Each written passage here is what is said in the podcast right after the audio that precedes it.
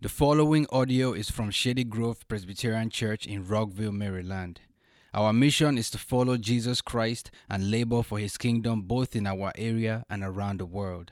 For more information about Shady Grove Presbyterian Church, please follow our Facebook page and visit shadygrovepca.org. 1 Timothy chapter 3, this is verses 1 to 7. The saying is trustworthy. If anyone aspires to the office of overseer, he desires a noble task. Therefore, an overseer must be above reproach, the husband of one wife, sober minded, self controlled, respectable, hospitable, able to teach, not a drunkard, not violent but gentle, not quarrelsome, not a lover of money. He must manage his own household well, with all dignity, keeping his children submissive. For if someone does not know how to manage his own household, how will he care for God's church? He must not be a recent convert, or he may become puffed up with conceit and fall into the condemnation of the devil. Moreover, he must be well thought of by outsiders, so that he may not fall into disgrace, into a snare of the devil. Let's pray together. Father, I ask that you give weight to these words because these are not my words. These are your words and your instruction for the church for all time. And so, as it falls upon us, Lord, help us to live it out. We pray for godliness for each of us. As we see what a mature disciple in Christ looks like, we pray that we would all aspire to these qualities. But in particular, we pray that you call forth and appoint overseers in our church. And we pray as well for more deacons as well. We ask in Jesus' name. Amen. I will be preaching on deacons next week, but I want you to know being a deacon is not JV and being an elder is not varsity, okay? It's just this is the way that he takes it up in the text, okay? Uh, what we're talking about here is the church and how the church should choose its leaders. The Apostle Paul gives these qualifications for leadership, and they're, they're in three different places in the New Testament 1 Timothy 3, Titus 1, very similar list, and then we also have some other qualifications listed in 1 Peter 5. And I would encourage you to read those passages and reflect upon those. But let's think back up for a minute, because you know it's easy to forget what is the church? Why is the church important? I mean, the early church used to say, you know, if you'd have God as your father, then you must have the church as your mother. And the idea of the church is you need the church to nourish you, to care for you. And we need all these means of grace. And so when you think of the church, which of these six definitions would you put as the church? This is from the 1981 Webster's New World Dictionary. If you look up the word church, definition number one a building for public worship. Meet me over at the church. Is that what the Bible means by church? Definition number two public worship, a religious service. People come up after church and they say, after, there you go, after church, they say, I enjoyed church today. Is that the biblical definition of church? Number three, a particular sect or denomination of Christians. What church do you go to? Oh, I belong to the Presbyterian Church. Okay, is that what we mean by the church? Definition number four church government or its power as opposed to civil government. I believe in the separation of church and state. Definition number five the profession of the clergy. What do you do for work? Oh, I work for the church. Definition number six a group of worshipers. Ding, ding, ding, ding, ding, ding, ding. We have a winner. we finally, when we get to definition number six, do we have what the Bible means by ecclesia? And ecclesia is the Greek word for called out people, called the church. And we are called out of darkness into his marvelous light to do what? To declare his praises that once we were not a people, but now we are the people of God. And so the church is ultimately a group of worshipers of local congregation gathering together, praising his name from every tribe, tongue, nation, and people. And so it's important as we look to this chapter that we remember that this is quite the opposite than the world standards, isn't it? Mean, just look at that list for a minute and tell me if this is how we think about how we would pick a CEO of a company or if how we would pick a politician to run for office. Is this how we operate? 1 Timothy 3 1 to 7. Because what's interesting here is all of the qualities are character qualities, except for one under the elder category. And it, an elder must be apt to teach. And that doesn't mean that he needs to be a blazing, you know, group up front teacher. It means he, he's able to refute heresy. He's able to teach sound doctrine. And some elders are great one on one, but they're not great in, in, a, in a, classroom setting. That's okay. That, but the idea that's the only uh, gift or ability item that's listed, the rest are all character qualities. Well, the world chooses just the opposite way. You know, the world wants to know you know, about first of all, I mean, if you're gonna, you got to have a lot of money, got a lot of gifts, influence, power, popularity, charisma. You got to be good at social media these days. But your personal life is off limits. The two things you're not allowed to look into are you're not allowed to talk about my spouse or my marriage or my children. Well, Apostle Paul says just the opposite. He even warns here in verse 11 when he talks about deacons' wives that they're not to be devils. That's the word for slanderers, is diabolos. They're not to be mudslingers or character assassins. And so obviously that applies to elders' wives as well. So for Paul, as goes the leadership of the church, so goes the church. Francis Schaeffer wrote you know, in the 70s, popular writer. He said this about this chapter. I think it's important for us. He says the church has no right to diminish these standards for the officers of the church, nor does it have a right to elevate any other as though they are then equal to which we are to which we are commanded by God himself. These and only these stand as absolute. Meaning, we don't get to invent our standards for leaders. We don't pick, you know, which of these we're going to choose and which we're not of these qualities, and we don't get to add to it or take away from it. You know, I was at a church before I came here, and the pastor at two different times tried to add something to implement on the elder board that we would all agree to that this would be a qualification for an elder. And one of those is that we would all be teetotalers, that we would never, ever touch alcohol. And the elders stood up to him because the passage says here, not a drunkard. And if you were to say, I mean, Jesus drank wine. And so to be a teetotaler was like, and some of them were, but they were like, you can't go beyond the Bible. And so he was shot down. And another time, he said that he really wanted the, the, the leader, the elders, to give a little more than the tithe. And so he, he wanted us all to give 12% if you're as a, as a uh, qualification to be an elder. And of course, the elder's like, you're going beyond the Bible, and you can't do that. And so that got shot down. So um, it's important that we stick to the standards that God has given us. And so let me just remind you you know, the reason Paul is writing here about elders and deacons is when the New Testament talks about leaders, when we think about leaders in the church, notice I'm using the word plural. Elders, plural, not singular. It's not an elder. You know, if you recall, I mean, some of these verses, you could re- finish them for me. Is anyone among you sick? Let him call the elders. It's plural. Call the elders of the church, right? Um, when, when Paul was going back to Jerusalem and he came through Ephesus, he called for the Ephesian elders to come and meet with him, plural. 1 Peter 5 begins with, I exhort the elders among you.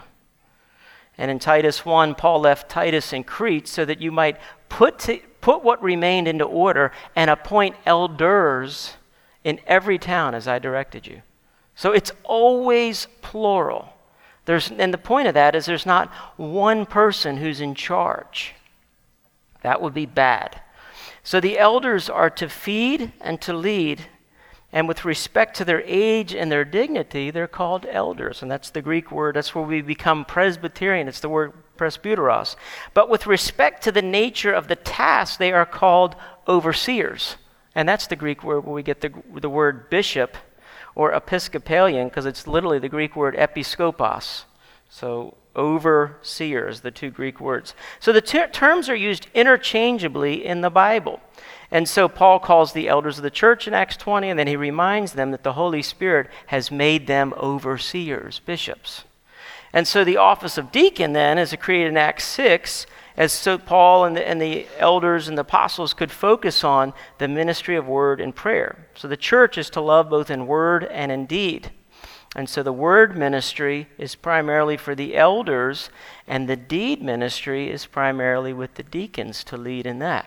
And so the deacons serve and they take off burdens of the elders so that they can focus on feeding and, and leading. And I, I hope some of you read the, the um, email I sent out yesterday just talking about some of the numerous things that Todd Ravesloot has done in our church. And so many of the things that our deacons do, they do behind the scenes so that the elders can focus on word and prayer.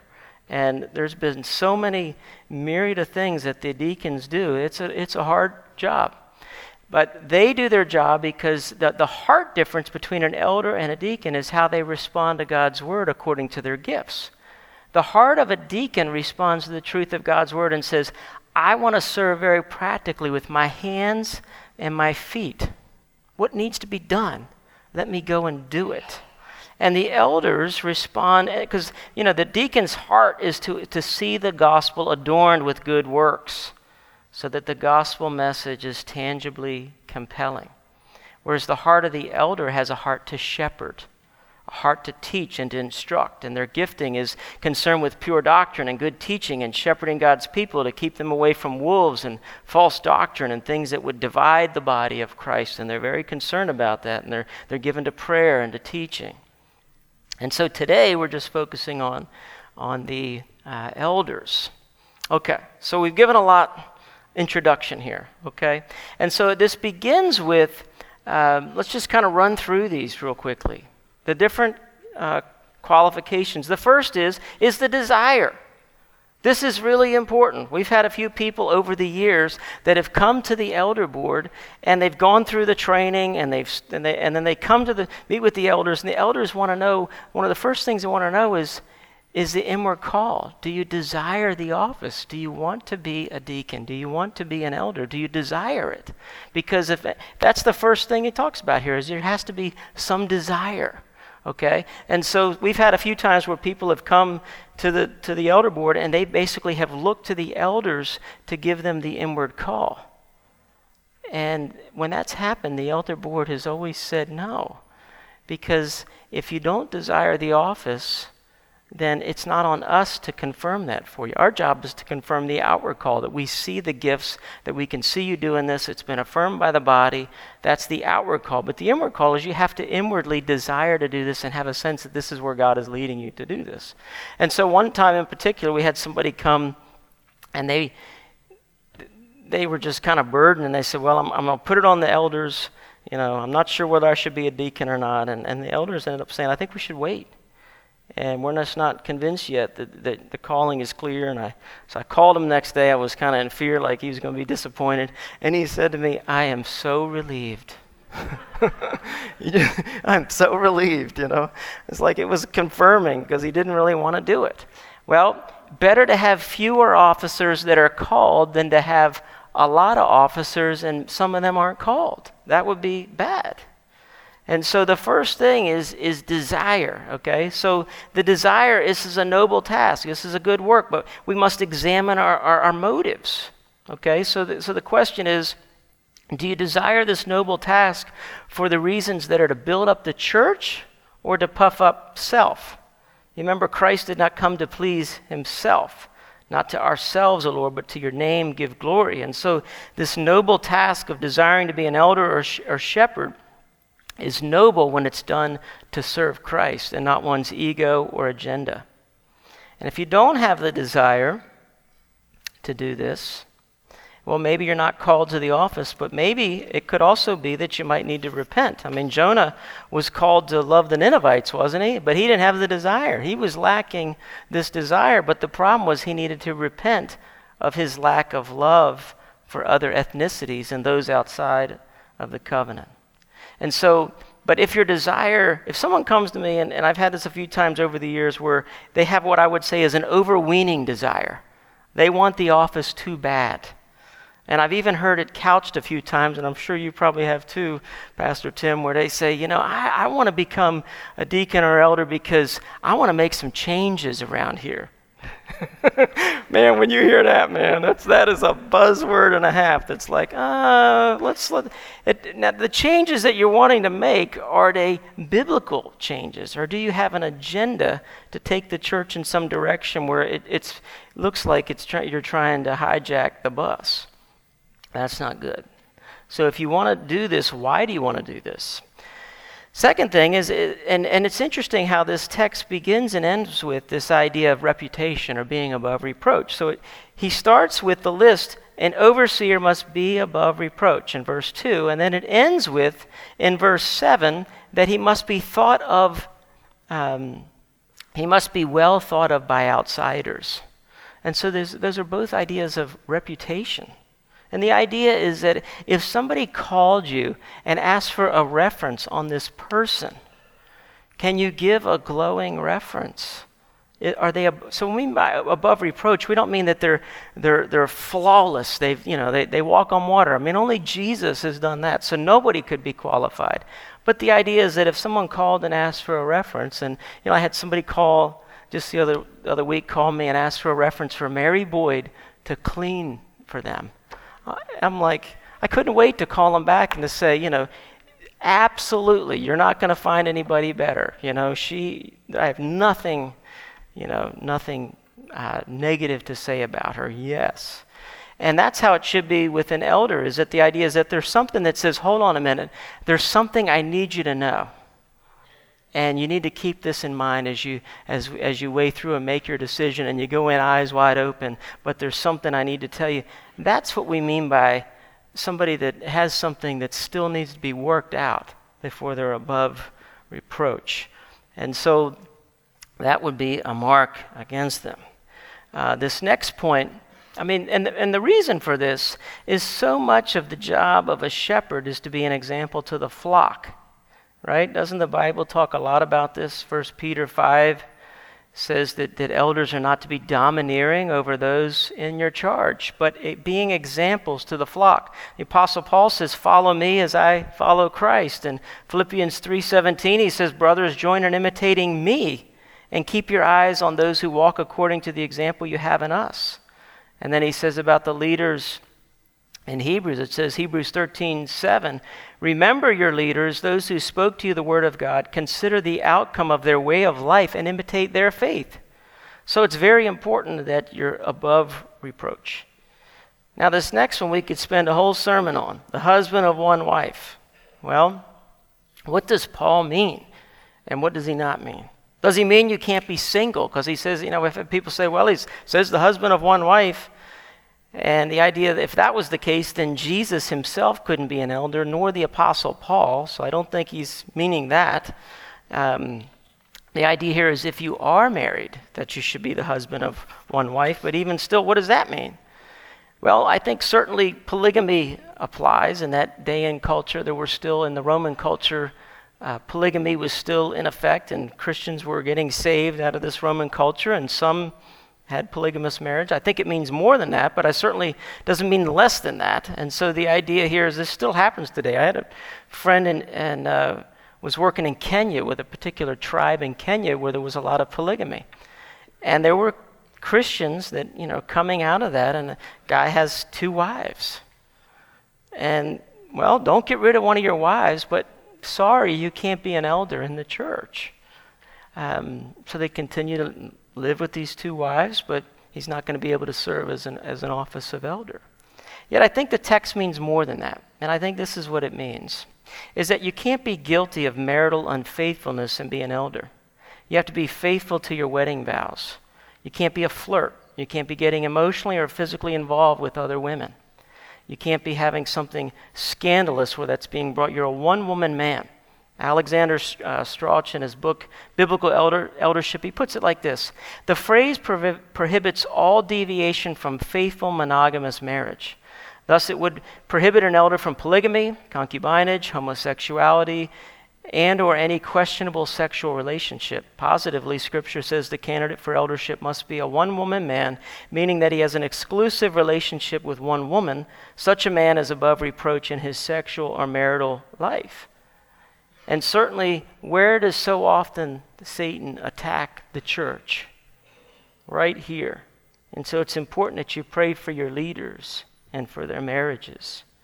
Next is, is being sober minded. The idea here is clear headed, having good judgment, not drunk with the world. The scripture often talks about being vigilant and being watchful and sober minded. And those concepts go hand in hand. The idea is that you recognize you're in a war and, and you're, you're not asleep at the wheel and you're watching out for, for wolves that can come in among you. You're sober minded in your thinking. And then the idea of self controlled. And the idea here is not being impulsive. You're discreet, you're chaste, you're modest, you do things in moderation, not excessive pure. You're a master of your, your appetites, and you're not ruled by fear, lust, or anger that would cause you to do great harm to yourself or to the body of Christ. The next quality character, characteristic is respectable. And the idea here is good habits. It's not all fun and games, but you have respect for this person. And they have a respect for the Word of God and for the church.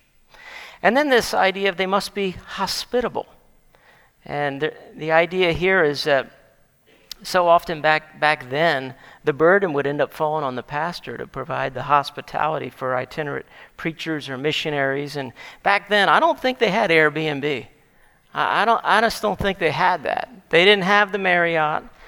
They didn't have, you know, all these different opportunities that they could just surf the internet and book a room, and when you get there, be there. Okay? So the roadside inns were iffy and sometimes hard to find. And so the church was actually called to chase hospitality, pursue hospitality, chase after it, strenuous pursuit. Run after hospitality because we're in a culture that is running the total opposite way from that. And we're called to pursue this. And then even says, show hospitality in Hebrews to strangers. Boy, that's an interesting concept. And Ben, you're doing that today. You guys are opening your house to strangers, people you don't even know yet. Come on over, opening your home. That's a wonderful example for us as a church. And I would say to us as a church, when the church grew the most in the period that I've been here, was one particular elder, his daughter's here, one of our interns. One particular elder in the church, he would open up his house every Sunday and he would just invite people over. And people would come and they would get plugged into the church and the church grew. And I think much of it was the hospitality that was a hub springing from this family. That's important, and that's something we need to give attention to. So, an elder must be willing to open his home, able to teach.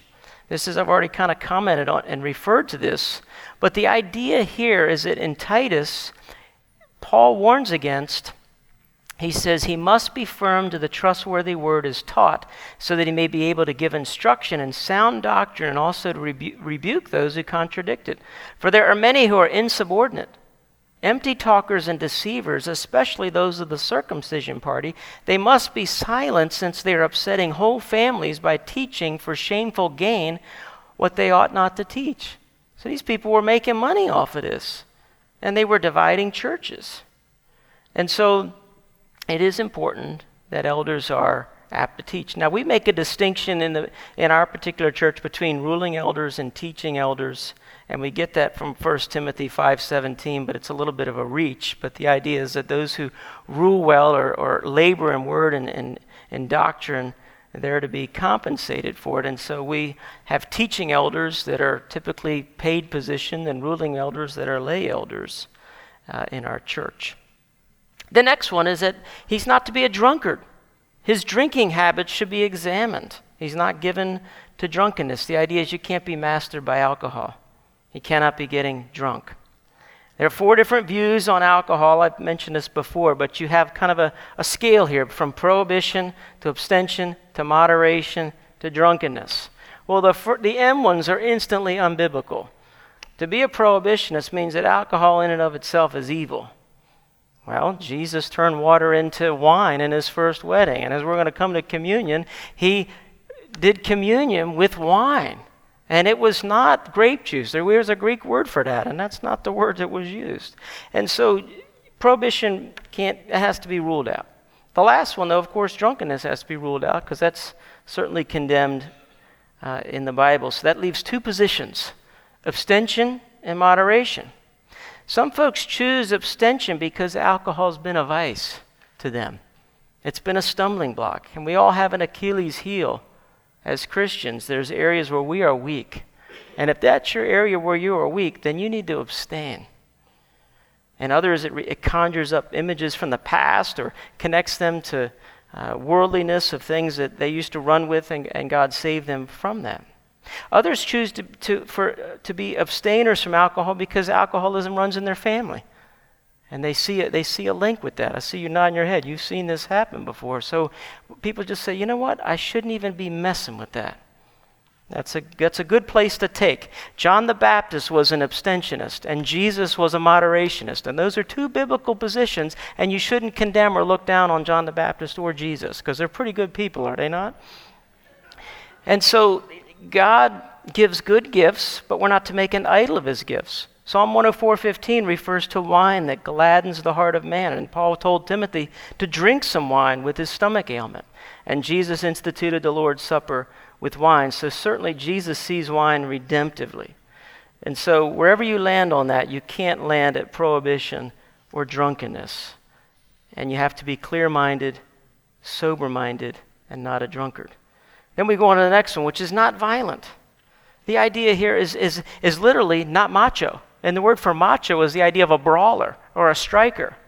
And does he have a chip on his shoulder? Does he wear his feelings on his sleeve? And is he heavy handed? And does he actually threaten, you know, his parishioners or threaten the, la- the laity? Uh, not so. And sometimes we can be brawlers or, or strikers with our words. But we're called to be gentle. This is one of the qualities that is to be gentle, not harsh, not mean spirited, tender. Our words are to be helpful, not hurtful to others. Jesus said, Take my yoke upon you and learn from me. This is our call to worship. For I am what? Gentle and humble in heart. And so, gentleness is not optional depending on your personality type. I've had people tell me that before. You know, they say, well, well I'm a type A personality. I just kind of like tell it what it is. And it means, you know, they just kind of like pull a machine gun out with their words and mow everybody down and say, well, I'm a type A personality. Well, Jesus didn't say, and Paul didn't say, well, this is optional, except for if you're a type A personality, or you haven't had lunch, or you drank too much coffee, or you're in a hurry. Does your driving and the way that you use your horn and your fingers, does that demonstrate that you are gentle. We laugh, but we shouldn't be playing around with that. We have no excuse to be rude. We have no excuse to be harsh. Shepherds are to be gentle. We're not to be quarrelsome. And the idea here is that uh, not, not taking part in a battle. We're disinclined to fight. We're peaceful. We're not contentious. Paul says in 2 Timothy 2 that we're to have nothing to do with foolish, ignorant controversies. You know that they only breed quarrels. And the Lord's servant must not be quarrelsome, but be gentle or kind to everyone, able to teach, patiently enduring evil, correcting his opponents with gentleness.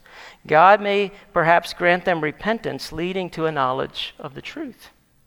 And then they're not to be a lover of money. We demonstrate where our priorities are. Are they, are they here on this world, or are they on the world to come? His lifestyle, lifestyle shouldn't reflect an excess love of, of luxury or just even a, you know, living there in the, in the world of luxury. Matthew Henry said, Covetousness is bad in any, but it's the worst in a minister whose calling, calling leads him to converse so much with another world. And so the idea here is that whether you're rich or whether you're poor, you're not to be a lover of money and recognizing that it's a root of all evils. And so money is a, is a good servant It's a bad master. And then the dignity of good leadership in the home. There's some sobering things here about he must manage his own household well with all dignity, keeping his children submissive. For if someone doesn't know how to manage his own household, how will he care for God's church? Wow. The idea here is that the world would say, you know, just look and see if he's a successful businessman, or how, how high has he climbed in his rank in the military, or is he an incredible manager and leader at work, or he's a great coach of the football team or the basketball team. None of that counts, Paul says. Paul says, look at the home. Look at the home. And he's arguing from the lesser to the greater. He must govern or lead his family well. And I think the idea here uh, with this in the Titus passage is to say his children must be faithful I don't think it's they, they, to render it believing children. I think the idea is that only this is that only God can save your children. And to say you must have believing children seems to make you the parent ultimate rather than proximate in bringing about your child's salvation. But the children of elders should be submissive children and not wild and rebellious. And so children must not bring scandal on the church or the elder's family, but should be controllable. Those are sobering words. And then, um, then he goes on and says they must not be a recent convert. And the idea here is a neophyte, newly planted. If they're newly planted in Jesus, well, this new plant needs to grow for a while. And if we exalt somebody too quickly and we put them into positions where they're, it says what? They're going to be tempted with pride. And so he's warning against that. And so, in conclusion, I just want to remind us as a church what we need to be praying about and thinking about. Every minister, every member is a priest, and every member is a, is a minister. But not every sheep is a shepherd. And God would have the, the shepherds to give an account for the flock. And that's a sobering responsibility. He says in Acts 20 28, Pay careful attention to yourselves and to all the flock in which the Holy Spirit has made you overseers to care for the church of God, which he purchased with his own blood. And so, as the members of the church, how should we treat our, our elders? Well, we should pray for them we're called to, the Bible says, to obey your leaders, submit to them, for they're keeping watch over your souls as those who'll have to give an account. Let them do this with joy and not with groaning, for that'd be of no advantage to you. And then 1 Thessalonians 5 says, We ask you, brothers, to respect those who labor among you and are over you in the Lord and admonish you, and esteem them very highly in love because of their work. Be at peace among yourselves. Amen. Come, Lord Jesus. Let's pray. Father, give each of us wisdom and discernment. We pray that you would call forth more leaders for your church. And Father, we pray that you would keep our church from scandal and keep the churches in the community from scandal and your church around the world. We pray that more and more we'd live in accord with this word. We thank you now for the privilege to come to your table. We thank you that we are marked out people. And thank you that we've been welcomed to your table. Feed us now with yourself. We ask in Jesus' name. Amen.